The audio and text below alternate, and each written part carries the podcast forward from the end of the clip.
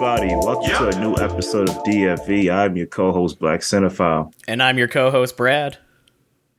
Yes, that is Brad. And on this one, we got another special one. I mean, we just can't we can't get away from this guy. Um, we're going back to the Cage Man. Yeah, every we, uh, single time a new Nick Cage movie comes out, uh, it, it basically comes down to we both go, "Hey, you're gonna see that, right? Yeah, I'm gonna see that one. Of course I am. Cool. We should do an episode on that." Okay, cool, let's do an episode on that. Listen, the stars just aligned with this one because oh, yeah. um, obviously we both saw Renfield, uh, you know, and, and uh, you know, spoilers alert as we as we go forward here. But another film that we uh, watched here, Vampire's Kiss. Um, you know, this is a film I've always I've always seen memes about. I've always seen like clips of like you know best Nick Cage films uh, or best Nick Cage scenes mm-hmm. and a mm-hmm. lot of them come from this movie. I said, I think this is the perfect time for me to find an excuse to actually watch this movie. Okay, so like, this you know, is your like, first time watching Vampire's Kiss. I assumed it was yours too. Uh, no, I saw it long ago, but it, it was okay. one of those movies where it, it's so over the top that it feels like scenes from it are just from different movies. yes, listen, I it, the thing with this movie is it had so many good scenes that I saw. I said, I gotta.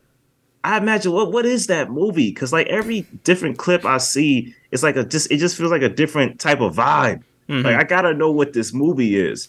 So then when I finally saw it, I said, okay, now now I've seen it. Yeah, I thought this was a good excuse to finally watch this movie because they both deal with Nick Cage being a vampire. Yes. Um, the stars just aligned on this one, man. The cinematic stars aligned, and um, I feel like it, it wouldn't it would be a disservice to not talk about Vampire's Kiss first before Renfield.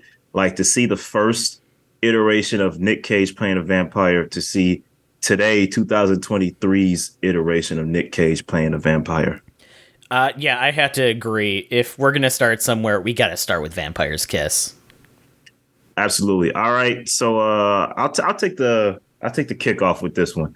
So uh, Vampire's Kiss, man. Um, 1988 film directed by Robert Bierman, and it follows um, Nick Cage, who plays a uh, kind of a yuppie literary critic uh, by the name of Peter Loew, and uh, he's a man. Uh, one day after uh, you know bringing home a fine-looking lady, you know uh, finds a bat in his uh, drapes.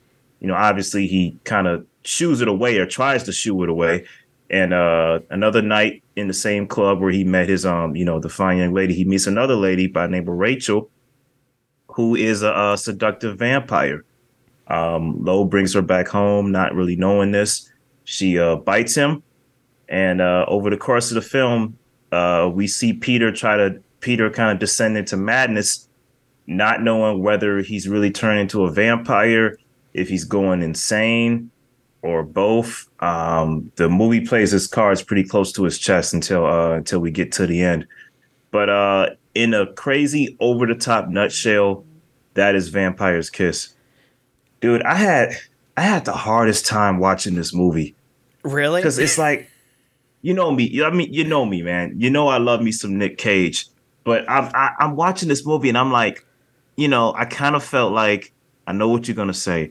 I felt like when I was watching Joker Oh, okay. a little bit not not as bad as Joker. Not as bad as Joker. I mean, actually, Joker's not as bad as this.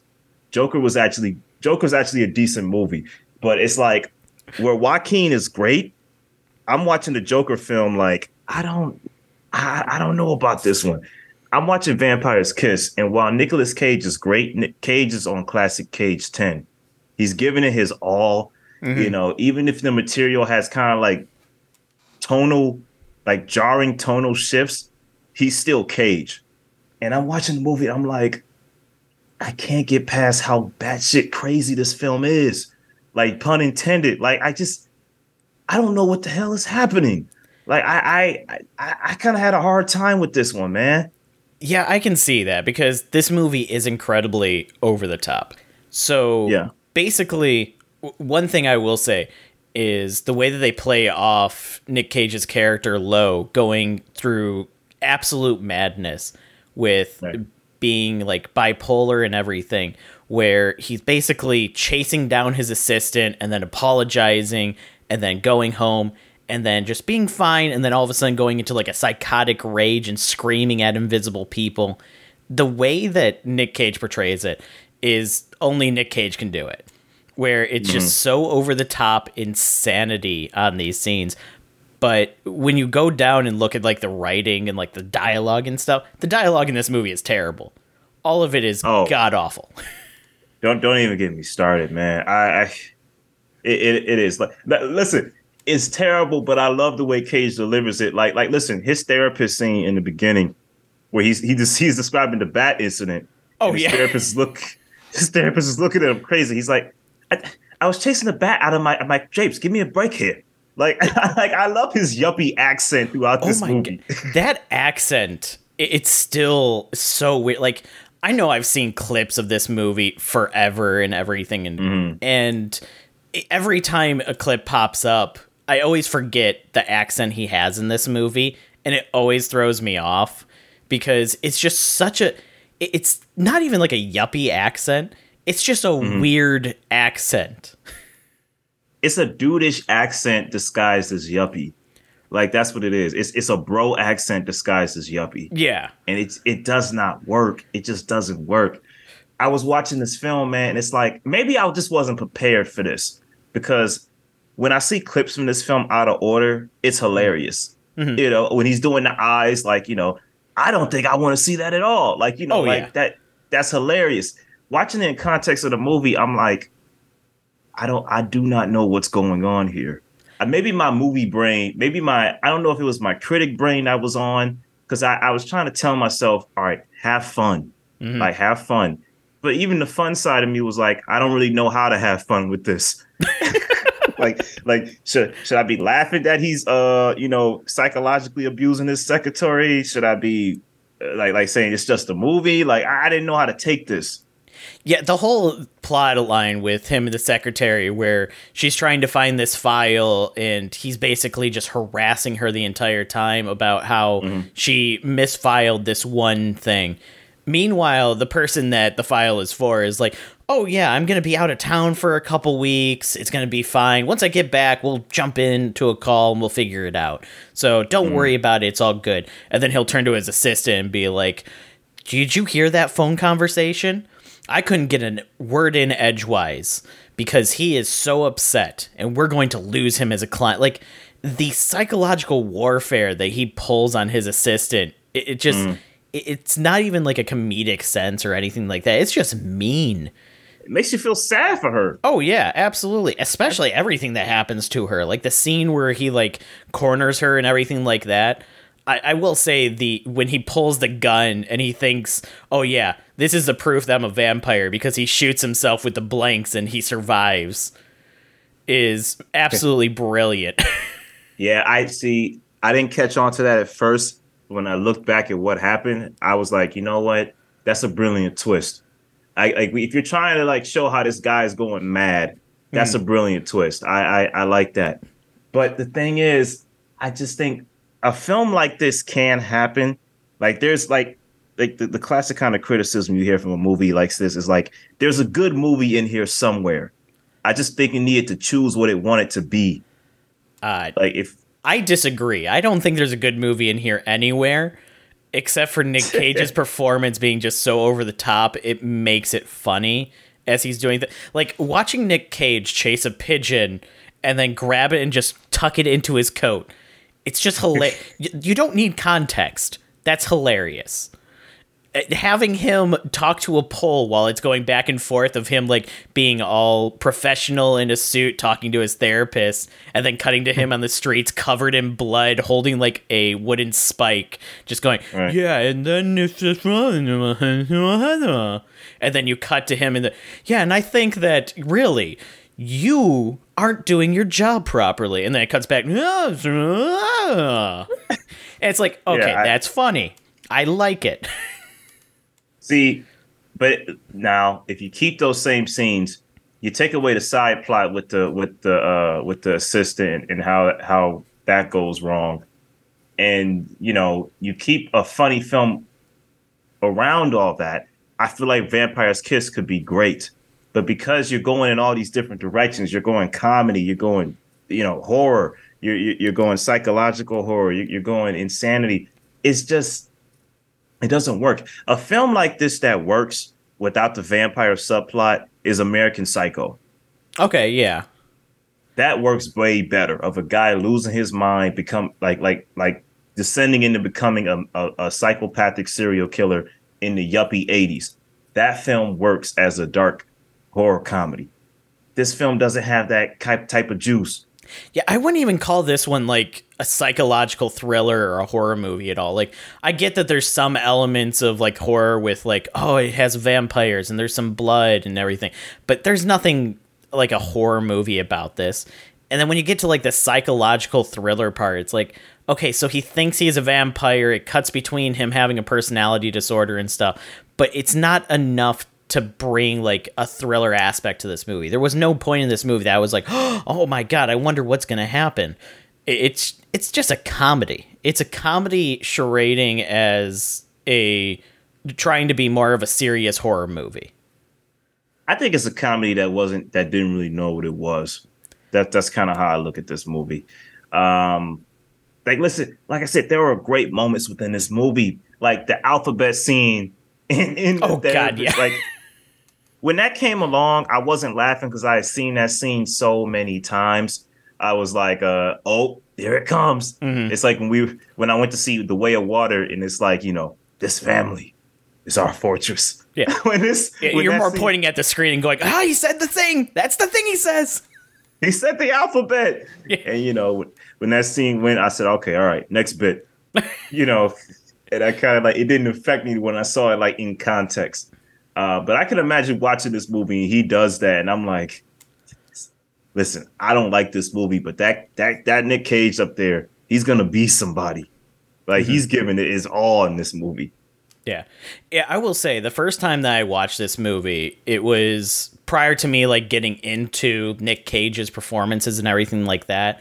And mm-hmm. I will say, I absolutely hated this movie. I thought it was the dumbest movie I had ever seen at that point, more or less. Or at the very least, it was on the list of dumbest movies I had ever seen. And mm-hmm. then, like, the cult kind of hit about, like, the scenes and the funniness and everything like that that it has to offer. And I haven't seen it since then, since you basically have the clip of him just saying, like, A, B, C, D, you know, and him chasing the pigeon around. Like all those scenes there are like pivotal to everybody laughing at it now. And watching it now with that in mind of like how comedic some of that stuff is, it's it's still a very bad movie, but it now got to the point that when those scenes came on, just like you said, I was going, "Oh, there's that scene." And then it was just the yeah. scenes in between those that I was like, Oh yeah, there is a whole other rest of this movie, isn't there? This isn't just 15 minutes of those funny scenes. There's an extra hour and uh, almost an hour and 30 minutes on top of yeah. that. you know, and it's not like the co-stars aren't bad. Like I love I love uh, Jennifer Beals as Rachel. Mm-hmm. I feel like she's perfectly her over the top matches Nicolas Cage's over the top. Right. You know, with with the teeth and you know the uh like you know i am your mistress. Like she she matches him in this film. Absolutely. Um her Maria, scenes are just uh, few and far between. That's the thing. Yeah yeah there's that too. Uh maria conchita alonso as uh alva the secretary she's great. Like like the co-stars are the, the casting is good. It's just the dialogue in in the directing isn't. Mm-hmm. because i just don't i don't know whether to laugh smile, uh, feel sad. I the, the film doesn't really give me the right cues on how to feel, but I want to tell you though, a great scene, and I could tell this was like um this they were on the cutting room floor and they were just like, you know what, just keep it in. um the first time Peter chases Alva into the bat, I think he only did it once, but the like the first time, mm-hmm. the time when Peter chases chases Alva into the bathroom, and you have the older lady that goes, what the fuck is going on? Oh yeah, for, what are for, you doing? For, right, for a quick moment, as she's walking away, you see her look at the camera and then look off, and it just it's exit left. Mm-hmm. I, I busted out laughing watching that. I said, "Dog." They were in the editing room, like, you know, she looked at the camera. That's okay. You, Uh, you know, take it as a, uh, you know, uh, breaking the third wheel. yeah, but I don't think she's supposed to keep it keep it in. It's okay. or better yet, at that point in the movie, they were just kind of just going, "Look, man, you saw the rest of the movie. I don't think anybody's going to notice that." oh man, I love that scene. Like she she looks dead at the camera and then looks away as she walks off screen. I, I thought that was amazing. Um, yeah, and it's it's just something like that's that that nightclub scene is so disturbing like like the scene where you know by the time by this point he's uh, he's fully lost his mind. He gets the fangs, the fake teeth. Yeah, the plastic teeth. It's got to be mentioned yeah. that they're like the fake plastic vampire teeth. Right, he gets the fake plastic vampire teeth. He, he you know he's already assaulted his secretary. She's like you know psychologically like uh haunted by what happened. You know he he meets the woman in the club and he literally like bites her. Like um, that's such an unsettling scene and you know, cut to that. Then we meet Rachel, and uh, you know, Rachel kind of gives off that you know she ain't a vampire, but they they had a fling before, mm-hmm. and he kind of has a breakdown trying to say, "Look at her, she's a vampire." She, she's a vampire. Yeah, grabbing her face and like trying to open her mouth. Right. Like, look at her fangs. She's got fangs. She's a vampire. Yeah, yeah. Um, yeah, by that point, I was like, I, I just don't know where this is going to end. Mm-hmm. Like I was like, how does this end? And you know, as I'm watching it, you know, later on you get that little hallucination he has.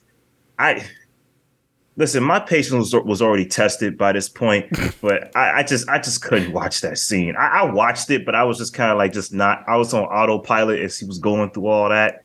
Are you talking about the was, back and forth with him, like thinking yeah. he's having conversation with his therapist? Yeah. Like I, I just I just didn't get it. I I it, I understand all of it's happening in his head, but mm. I was just like I was like I just don't I don't know where this is going. And then um in the end, when you know um you know Alva tells her brother Emilio what happened, um you know Emilio comes over like obviously justifiably angry, mm-hmm. and uh when uh when Peter is like, hey you know kill me, I I was saying to the screen yeah kill him because this is the end. it's just let's just be done. End the movie. Here. Come on, just kill him. Yeah, then he, he sticks the stake in, and it just ends the way it just ends as crazy as it could. Like I, I don't feel like you can find another way to end this movie unless you could say it was all a dream. You know, it, Peter still. Yeah, go ahead. Yeah, it basically has that same kind of ending as the room where he just it, he just dies and then that's it. That's that's the end of the movie. Say okay, you don't know you know one thing about the room?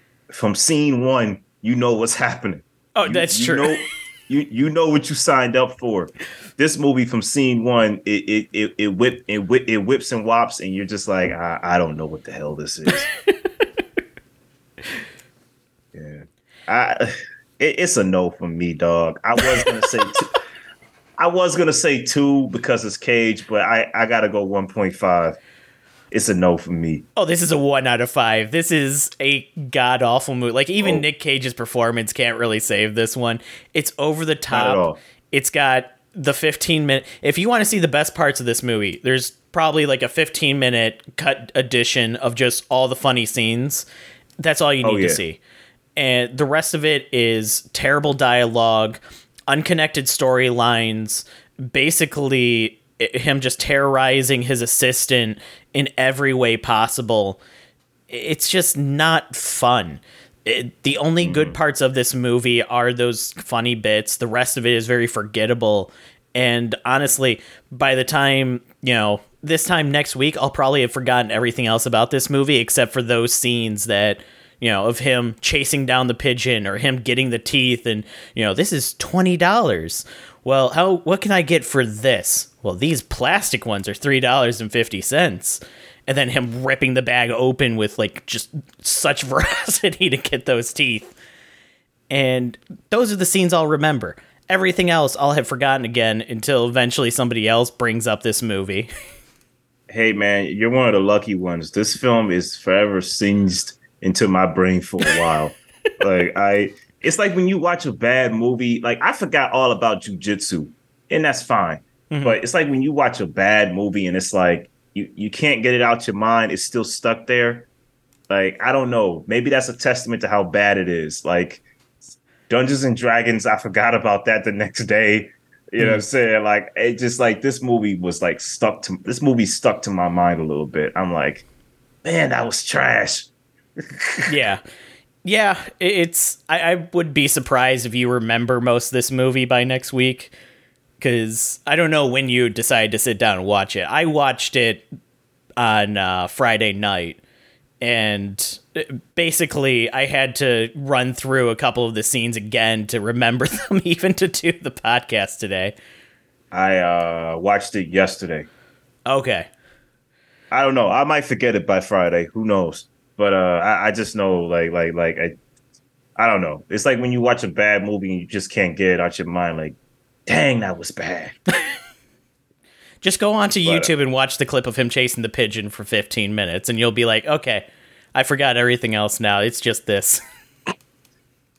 yeah, all right, I'll check that out. All right, let's move on. So that brings us over to the second movie today, Renfield.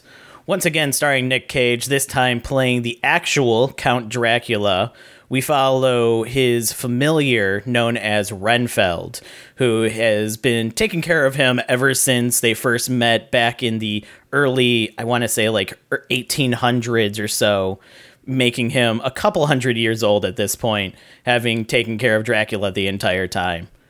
And basically, he is fed up with taking care of Dracula. He wants to be able to settle down, have a normal life, especially given that Dracula is now changing from wanting to just survive to wanting to take over the entire world.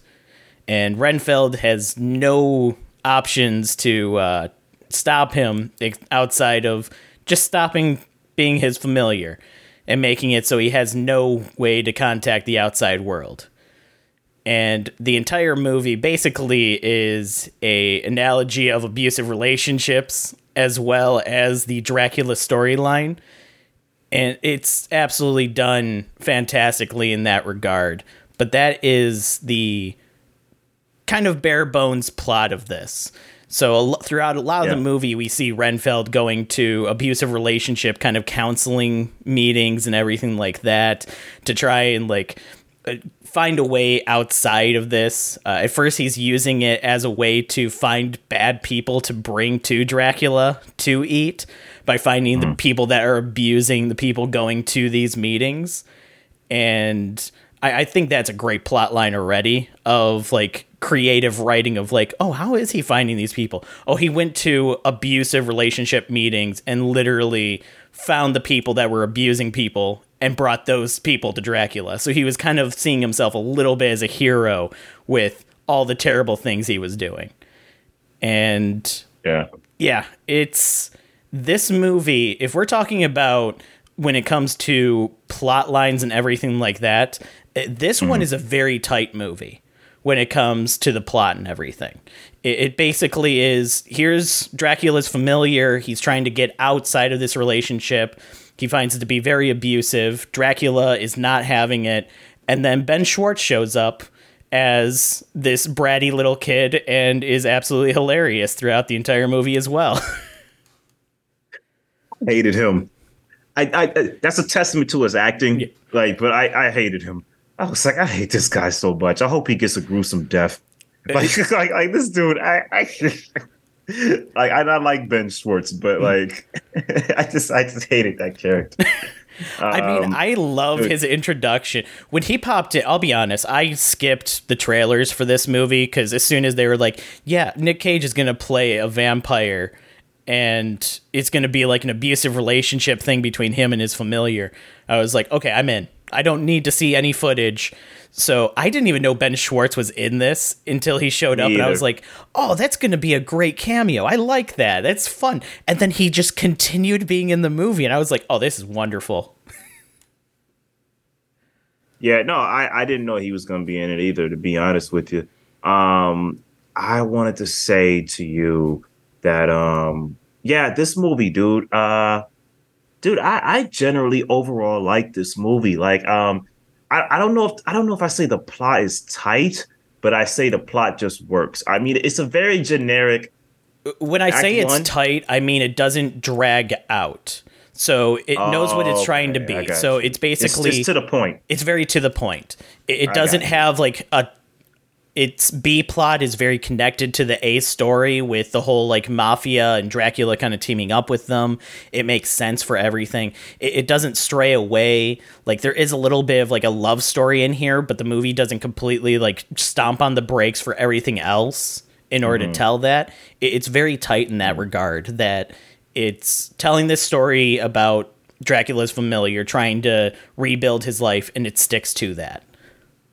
Yeah, I looking at this movie, man. I mean, overall, I I loved all the elements about it. Like I I um I like the structure of Renfield going to like you know in a you know a, a meeting for people who have been emotionally abused in their life, you know, mm-hmm. or just abused, and looking into his relationship with Dracula, where it's like if you really look at it, that's a very abusive, toxic relationship. Like that that is what that is. Mm-hmm. And um Chris uh our, our, our man, The Walking Dead and Invincible, Robert Kirkman came up with like the the screen story for this, and I'm like, this is such a Robert Kirkman story, man. Oh, it is. Like from the from the humor. I know Ryan Ridley uh, wrote the script, but like from the humor to like the the um the uh the, the the the premise, I said this is a Robert Kirkman story. Absolutely. There's there's room for like emotional like you know pathos with the characters, and there's a lot of blood and violence. Um, oh yeah, almost to like, and I gotta talk about the violence. Well, well, well, you know what? Let's just go there. Um, dude, I love the gore in this film. I love how it was all. I love how like as it kept going on, it got more and more cartoony, mm-hmm. and that just made it like that just bust. That just made me bust out laughing at the um at the screening I went to. Oh, like it was, it's just so over the top, but it's like it's over the top where it's like even if you're a person that don't like gore, this will make you laugh because the film doesn't take itself seriously when it comes to the gore in this film. Like um outside of one moment where um you know Dracula kills um you know Renfield's friends at the meeting, which is a very emotion, which is a very dark scene because you know it makes you hate the character, which you're supposed to do. Mm-hmm. Outside of that, the gore is just funny in this movie. Like that one scene where Renfield he rips the guy's arms off, and the guy's like, "What the?" F-? Oh yeah, he just he throws he throws the arms as literal knives to ping two guys who are trying to go after Awkwafina's character to the wall. I'm like, yeah, I, you you're not supposed to take this seriously. yeah, when it comes to the gore in this movie, if you are very queasy on gore and everything like that, it gets pretty bad. But at the same time, it's all done in such a comedic sense that that lightens it a lot. That so when it comes to a lot of like gory movies and stuff, typically I have a weak stomach for that when it's like very like slow and hmm. everything. But okay. this one, I was laughing the entire time because it's very fast, action paced, and everything. Like him ripping somebody's arms off. In normal context, it's like, okay, that I don't like that at all. Instead, I couldn't see the screen because I was laughing so hard. The man, the man whose arms wouldn't be ripped off, wouldn't have a moment to observe. Right. Yeah. Uh, make a phrase and then take two steps and still be walking. Like, mm-hmm. come on, man. And those arms wouldn't be used as knives to to pin somebody to a right. wall. Like yeah, the scene I, where I, he's going from one floor of the apartment building to the other, and he just smashes right through somebody. He's just waving to Awkwafina's character in like slow motion. It's hilarious. Mm-hmm. Yeah, it, it is hilarious. It's very funny. Um, I want to say, dude. Now, nah, we we already knew this was going to happen, but the casting, dude. I mean, listen, uh Nicolas Cage is terrific as Count Dracula. Oh yeah. Like because like you know, you're taking this character, which I didn't know if the film was going to play him as a straight villain or a villain that you feel sorry for, or a villain that's three dimensional. No, he plays Dracula as like you know, like like like an asshole, uh, like the a narcissistic old horror person. icon Dracula. That's exactly what mm-hmm. we get. Right, right, through a cage lens.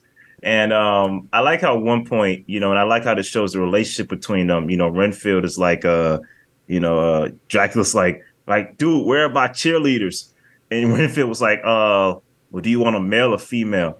I like how Cage just goes like, you know, I don't care about gender. It's not about that with me. it's about the it's about the chase. And Hmm. you know, like I like how like they've had this conversation dozens of times over decades and Right. centuries. like like you know it's not about that with me. And like they have such a classic code of like, like such a classic manipulative relationship. And I like how he um you know he he tortures him like like cutting open his stomach and uh he says, Oh, you seem to get me misunderstood. There's their world and their morality, and then it's mine. Um yeah, man, I, I love their relationship. I think Nicholas Hoult was terrific as Renfield.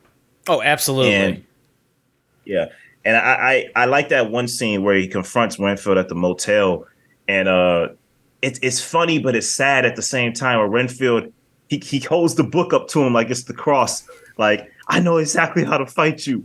Uh, you you I you will not uh, overcome me, and then you just see Dracula just moving closer and closer up to him, Mhm. and like you feel sad for him because like he like this guy has a psychological hold over him not that he's powerful not that he not just that he's powerful he psychologically has a hold over renfield Oh yeah.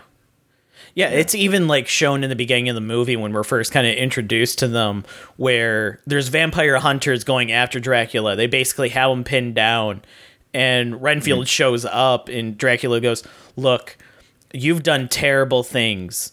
Who's going to forgive you for those? These guys or me? I'm the one that can protect you. I'm the one that, you know, you need. These people can't do anything for you. And it's mm-hmm. literally abusive relationships 101 on Yeah. the kind of verbiage he uses and everything. And I love when he goes to the abusive relationship kind of meetings and everything, and he's listening to the people and he's going, "Yeah, I understand." And then he starts like talking during one of them and going, "Yeah." And if I don't help him, he can't reach full power. Yeah, that's great. It's a weird way to phrase it, but you get it. Like, that's so weird why would you say that like that Right, yes.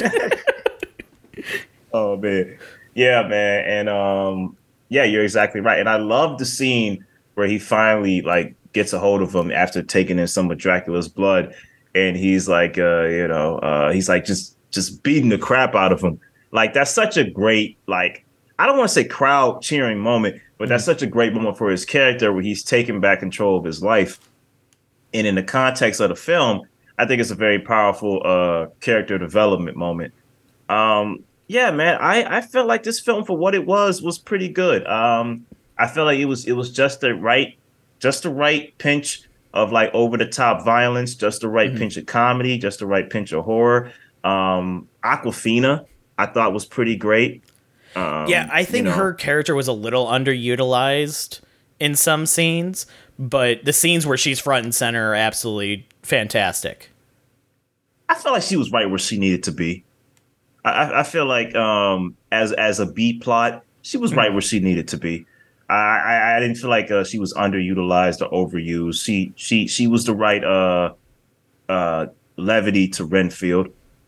Um yeah, and I um uh Ben Schwartz. So I like Ben Schwartz in this movie. I just hated Teddy. So Oh, like yeah. I like how Teddy when he first crosses paths with Rebecca, he's this man is just running with the coke in his arms, like, I got a prescription. Oh yeah. also, he's throwing it at her as she's chasing him down. Right, right. I was like, this is this is too much. This is hilarious. Like, I like how this film knows what it is. It knows it's a high comedy. Like, see, watching this film reminded me of another Nick Cage film, uh, Kick Ass. oh yeah. How Kick Ass had those great over the top violent scenes, great comedy, and some great emotional character development as well. Like I I, I kind of got the same vibe watching this. Yeah, I can agree Um, with that because when it comes to the kind of like emotional development in this movie, it, it's not over the top on that. It's not in your face on it, but it does feel right for the characters. It does feel like the right mm-hmm. progression for these characters, especially when you have like the love story between Awkwafina's character and Renfield, where they're kind of getting to know each other a little bit and you have Renfield kind of being a little bit cryptic with his like job and everything that he does for obvious reasons. And then you have mm-hmm. Aquafina as the cop kind of having to be like, "Oh yeah, and you know, the way that you just tore that guy's arms using a dinner plate, how did you do that?" Well, you know, it's it's a lot of training and stuff. Were you like in the armed forces? Yeah, something like that. yeah, yeah, yeah. He said he was military. That military, yeah. that's what it was. I like the um the attributes that you know he gets his power from eating bugs. I yeah. thought that was uh I thought that was pretty inventive. Mm-hmm. A pretty inventive way of him to uh, uh, grow power. Yeah, because it adds a little bit of tension whenever he like fun because he's a clumsy person by nature. Right. So he's constantly dropping the canister of holding all the bugs and everything like that. So he has to find other way. When he looks through the window and sees the ant farm, I knew that was going to come into play. As soon as they brought the ant farm into it, I was like, "Oh, that's going to be something later." I guarantee that the way that they're focusing on that for an entire scene, that's going to come back into play. And when it did, mm-hmm. I burst out laughing. It was absolutely fantastic.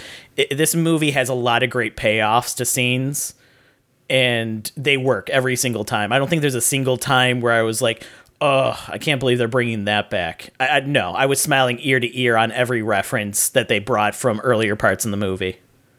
I like how they insert them in the classic scenes from um, the original Dracula in the beginning. Oh, the yeah. montage. And uh, I like how uh, you know Renfield is like, you know what, we had some good times. And you know there was moments where him and Dracula are smiling and laughing.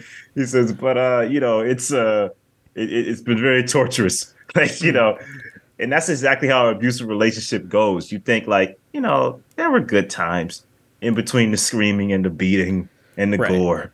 You know, yeah. Yeah, and even um, then, there's some of the like subtle jokes in this movie, like the welcome mat at Renfield's apartment, where oh yeah, he gets home yeah. and Dracula's inside his house, and then he just looks down and it say, "Welcome, come on in," and it's like, oh, that is that is a perfect way to like play on the whole vampires need to be invited in kind of thing, while still allowing yeah. him to show up in his house. Yeah, yeah, I agree. I agree. Um, I like. I see, dude. I I even like the happy ending. I oh, even yeah. like that he that he was able to bring everybody back with uh you know Drax blood, and you know um you had the one leader. He's like uh yeah man um so great of you to bring us back from a place where we seen some things that you know we'll never be able really to forget. Be- yeah, but uh, hey, great session, guys. like I, I, I love that, man. Like I, uh, I thought I was very satisfied in the end. I'm like, that was a nice, good over the top B movie. Yeah. Also, the way that they kill vampire or kill uh, Dracula and everything, where they have no idea what they're doing. So they're basically right. they grind him down, they hack him up, they put him into cement, they put that cement into like holy water, and that like they're just trying anything and everything. that they can mm. think of because they're like, I'm not sure if this will actually work or not, but at the very least, it's going to be a hell of a time before he comes back. Mm-hmm. Right, right, right. Absolutely. Um, dude, uh, we we I, I uh, we we we can't help but be proud of our boy right now, man. He's getting oh, yeah. the comeback of a lifetime. I mean, we got this, we got Pig, unbearable weight of massive talent. Uh, what what's another Cage film that's that's uh, recent? Uh, a recent one. I'm trying to think of what else, but yeah, he's on a renaissance right now when it comes Absolutely. to his film, and I'm loving every single one of them. Yeah, uh, yeah, Mandy, all of it, dude. Yeah. Like I, I'm, uh, I'm loving it, man. It's like one of those rare moments in life, like, and I, and you can see it happening with Brendan Fraser and Keanu Reeves, where you know the great actors of our uh, childhood, or uh, you know, like like growing up, um, they're getting their just due. They're getting their comebacks. Yeah, and I gotta say, the Nick Cage comeback story is probably one of the ones that I was hoping would happen for the longest mm-hmm. time, mm-hmm. and it's he's getting hit after hit with this one, and I cannot wait to see what he comes up with next. Because you know, it, yes, he's in some movies like Jiu Jitsu, but at the same time, for every Jiu Jitsu, we have a Renfield, we have a pig. You know, it, it's I mean, it's a good he's balance. He's got to pay the bills, right? You know, yeah. He's got to pay the bills. you know, it is what it is. Sorry. But yeah, I, I, gotta believe that he probably got the script for this one. It was like, so we want you to play Dracula. I'm in. no, no, no. What? But it's a screenplay by Robert. I already said I'm in. You don't have to sell me on it. I'm I'm in. I get to play a vampire again. this is a job to me, man. I'll do right, it. I'll it's do okay. It. Even if you cast me as a cloud in the sky, I'll do it. I'll do yeah. oh, I, yeah. I absolutely love it. And yeah, when it comes to this movie, it's it, the comedy is on point. The mm. acting is absolutely on point. When it comes to the story, it's very good. It's clean. The dialogue is good. It's clean. Uh, the gore mm. and everything, the action scenes are over the top. They're fun. They're enough to like make you kind of like cheer a little bit at certain moments. There's enough to make you go, "Oh, that, you know, that hurt." And it continues going and then it even has like some gross out aspects that turn out to be kind of cool like him eating bugs it's like oh that's that's gross but at the same time the movie plays with it so well that you're not going ew every time it happens you're like oh my god this is going to be great you know you get pumped up watching him eat a worm and it's like that's a weird thing in a movie for you to be like oh this is going to get good now mm-hmm. absolutely yeah i i totally agree um, yeah, man. If I'm gonna look at this, uh, I I don't really have that many complaints. Uh, I think this is a great B movie, and I uh, I give it a straight four out of five. I, I give this a four point five out of five. It, like hmm. you said, I can't think of complaints on this one. It's a it's trying to be a B movie. It's trying to be a funny Dracula movie, and it hit it on all records. It it knew what its goal was. It hit that goal perfectly and it's going to be one of the movies that'll be in my rotation like every couple of years of hey i haven't seen this one in a while let me throw it on in the background mm. You know i needed this movie man because if i saw vampires kiss and uh and and this sucked too i uh I, I wouldn't have been a happy traveler, man. This would have been the first Cage episode where I just would have, I would have just gave you the straight straight stone face the whole way through. Yeah. Like, yeah, I, I, I can't even give it to my guy on this one, man. These movies is trash. What have I gotten the text from me? I can't I can't do this episode, man. I just I can't. I'm sorry. Like I know we love our guy, but I just I can't come with the energy, man. I, I just it's not gonna be there. Um but yeah, man, I, I, mean, I already knew what it was. Uh Renfield's the winner, of oh, course. Oh yeah it's the clear winner by a landslide. It's if you haven't seen this movie, you know, by all means check it out. Even spoilers aside on this podcast, it is mm-hmm. such a fun movie that even when you know what's coming and what's going to happen, it we didn't go through all the jokes. There's so many right. great jokes in this movie that if we were to go through every good joke, I think we would be repeating 90% of the script of this movie it mm-hmm. it just lands that well. Yeah, yeah, absolutely. I totally agree. Um yeah, I uh I, I thought I thought it was great, absolutely. All right. Uh moving into after show topics. Uh what have you watched lately? So lately I decided to sit down and finish watching the Star Wars The Bad Batch, which was the animated nice. Star Wars show. Uh, with the Star Wars celebration just finishing up, they just announced that season three is coming, the final season and everything. So I was like, okay, I gotta sit down and finally watch season two. And watched it, absolutely loved it. But as a Star Wars fan, I was already a fan of the Bad Batch and the whole concept behind it. Mm. So it, it was kind of hard pressed for them to release a season I wouldn't enjoy of this one. Okay. Okay. Nice. I uh I recently finished um the new Netflix series Beef with uh Steven Yeun and Ali Wong. Dude, I loved it, man. I I loved it. Now, when I watched the first five episodes, I was like, this is good. This is funny. Um mm-hmm.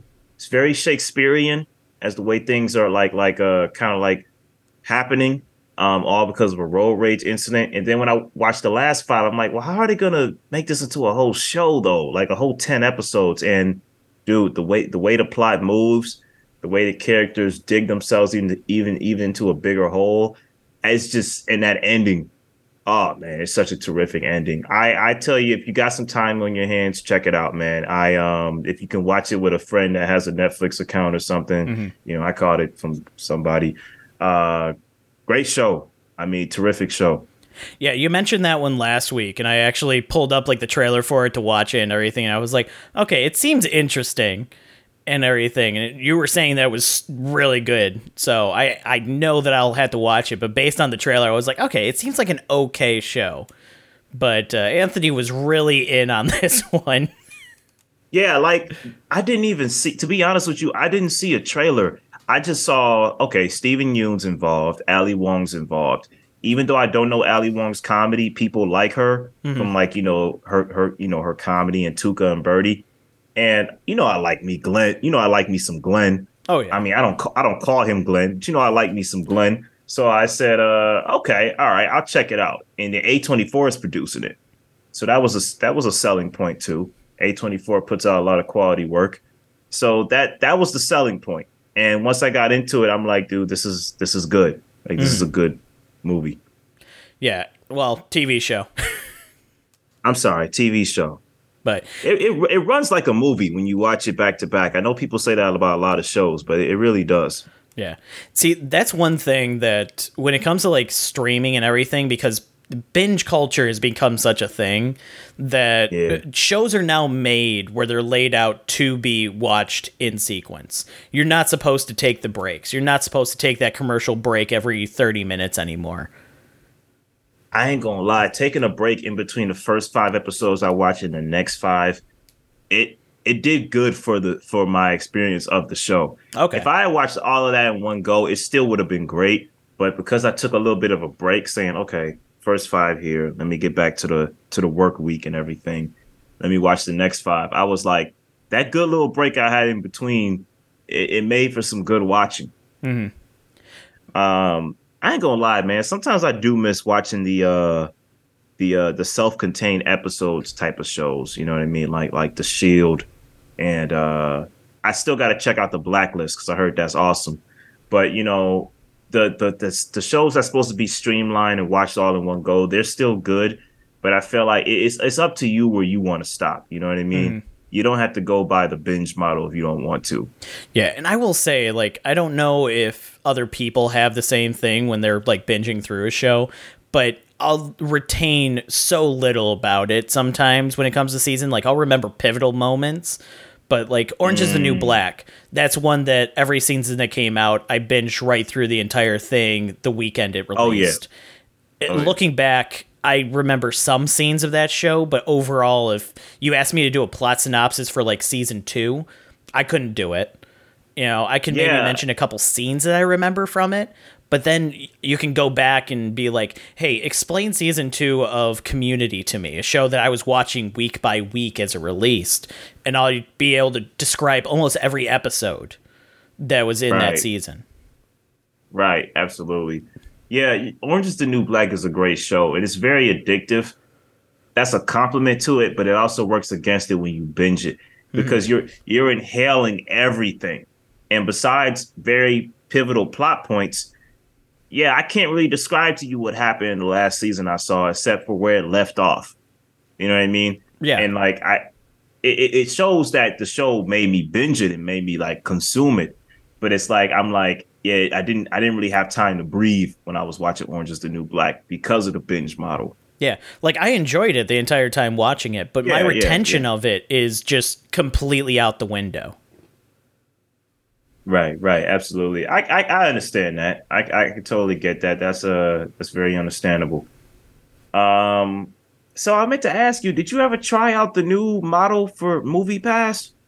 I did not. I saw it come up and everything. I have a list. That's really all I need when it comes to going to the theater. Because wait a minute, you was so into it though. You was oh, telling me I was excited. Oh, for movie pass to come back and everything because it was such a broken system before that it was great mm-hmm. and the new system is not broken enough for me to get excited about it i guess okay it's a bit more it's a bit more controlled now it, it's a lot more controlled now it's not the same as being able to be like oh i'm gonna see a movie every single day because when movie pass first came out and everything like that I'll be honest, there were movies that I probably would have never heard of that I was like, I got nothing going on today. What's playing in the next 15 minutes? Awesome. Dude, I'll go see I, that. I saw Good Time with Robert Pattinson on Movie Pass, dude, mm-hmm. and I had to go to a certain type of theater to see it. I, if I never had Movie Pass, I would have waited for that to come to streaming or DVD. Like, yeah. like I, it, it, got me to see films like that. Yeah, it, it definitely. I, I don't want to say that Movie Pass revitalized like the movie going experience for a lot of people, but I think it did because going to oh, movies oh, prior did. to Movie Pass and then going yeah. to movies after Movie Pass, it, it, completely changed things.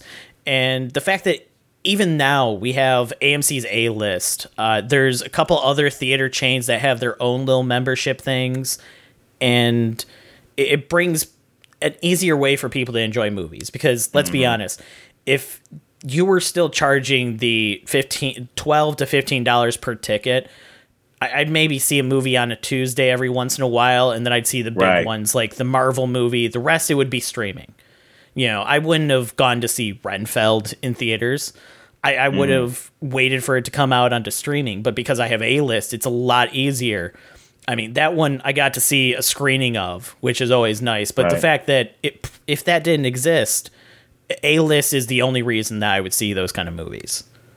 Yeah, no, I, I, I totally agree with that right there. And um, yeah, like Movie Pass, I, I will say it. It did revitalize going to the movies because without Movie Pass, we wouldn't have had A list, mm-hmm. which was kind of like a direct hit to Movie Pass, like yeah. on AMC's part. Like, no, we're we're gonna do our own thing here. Um, yeah, Movie Pass had me going into certain theaters like the Maple Theater uh, there was another one in Birmingham, Michigan. I went to that. I, I wouldn't have gone to these places because of the price, but I just strode up in there like, all right, I got my movie pass. You know, oh, these are nice seats right here. Oh, yeah. Okay. You know, I I felt like I was the man. Yeah.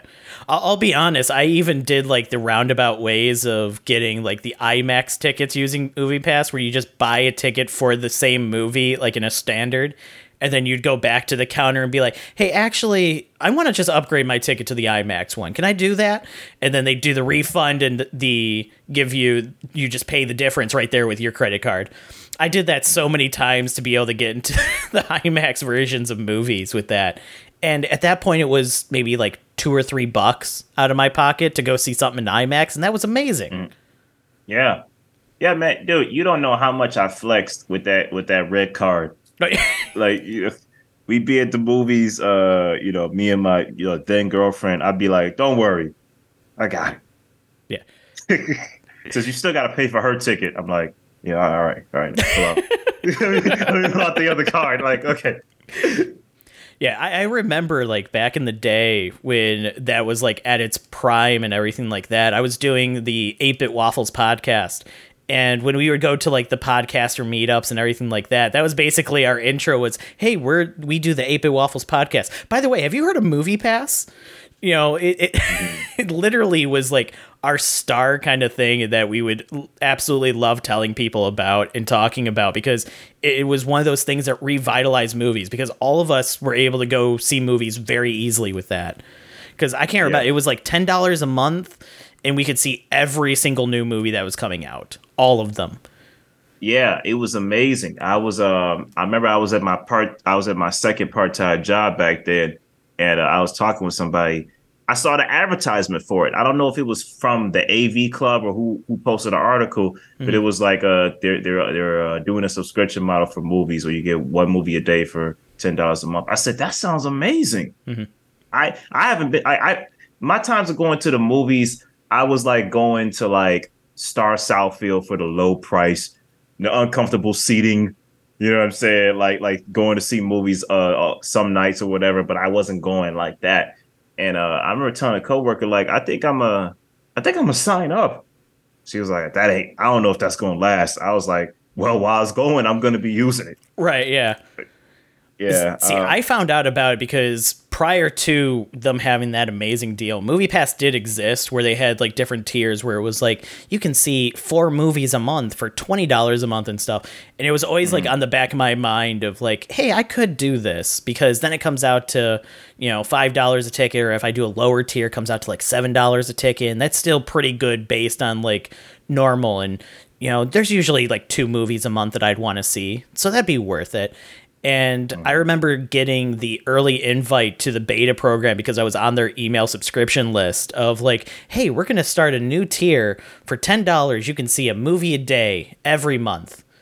And mm-hmm. I remember signing up for it. And I was one of those first people to get a red card. Like back when you could sign up for it and it would be in the mail the next day, kind of thing. Mm-hmm. And I remember telling people about it. I was like, you got to sign up and do this. And other people were like, dude, it's been like a month. I haven't got my card yet. How long did it take you? I got mine in like three days. I don't know what your problem is. because by that point, dude, so many people were signing up for it. It was the envelope it came into. It came in such a nondescript, like like regular oh, yeah. envelope. Because I, I, I expected the envelope to say movie pass. And one day I got an envelope and you know my mom's because I was still in with my with my moms and pops at the time. They was like, "Oh, hey, uh, you know, you got a got an envelope here with your name on it." At first, I thought it was like a bit like like like some like advertisement or something. Mm-hmm. And I, I felt something in it. I said, "Hold up!" I opened it. This is the movie pass card. they looked at me like, "What? What?" they, they, they, didn't know what I was talking about. I was like, "This is the movie pass card." It, it came in some kind of like regular, like regular, like you know. Yeah, it was like, a regular like, uh, kind of like uh, credit card envelope where it was right. non-descriptive. It was supposed to be kind of a secretive thing where if you didn't feel the plastic through the envelope, you wouldn't have guessed that it, it was. Yeah, I, I would have just threw it away because I'm like, I, I don't just they're, they're trying to put, sign me onto some like account or something. Mm-hmm. Like I would have threw it away. But uh, yeah, those were good times, man. I I love those times. Then you know we're not gonna do a whole recap on Movie Pass, but that that peak pricing thing, man. I was already on A list by that time. I, I already switched. yeah, I'll be honest. As soon as like Movie Pass changed, so it was really only working at MJR, and it only worked at certain MJR locations. And I think the only mm-hmm. one that worked for me was the one that was like at Partridge Creek, which that one was already a weird theater because the theaters were so small and I, I was not a fan of that theater already. So mm-hmm. when it was like, yeah, you can only go to this one theater you're not really a fan of, and it's like, ah, okay, I think I'm gonna cancel. yeah, it was a huge jump to go to A list because I was like, I love AMC, but I was like, but I I, I like me some MJR too. Mm-hmm. But I said, let me just try it, and uh, I've been signed on ever since. Yeah, you know, no I mean the back. fact that AMC A list put was like Dolby. We, we got a new Dolby theater in IMAX. town IMAX. Yeah. It's all there. Everything's included. Unless it's one of those like specialty movies from yeah, yeah, yeah. you know, I'm trying to remember what they're called. Uh that uh, does Fathom those. events. Fathom events, yeah. yeah. So unless it's one of those, it counts. Yeah, I I uh I was sold. But uh good times. All right, y'all. Uh great episode of DFV here. You know, don't forget to like, share, and subscribe. Don't forget to uh, you know, uh, watch movies, talk about movies, and uh, y'all take care.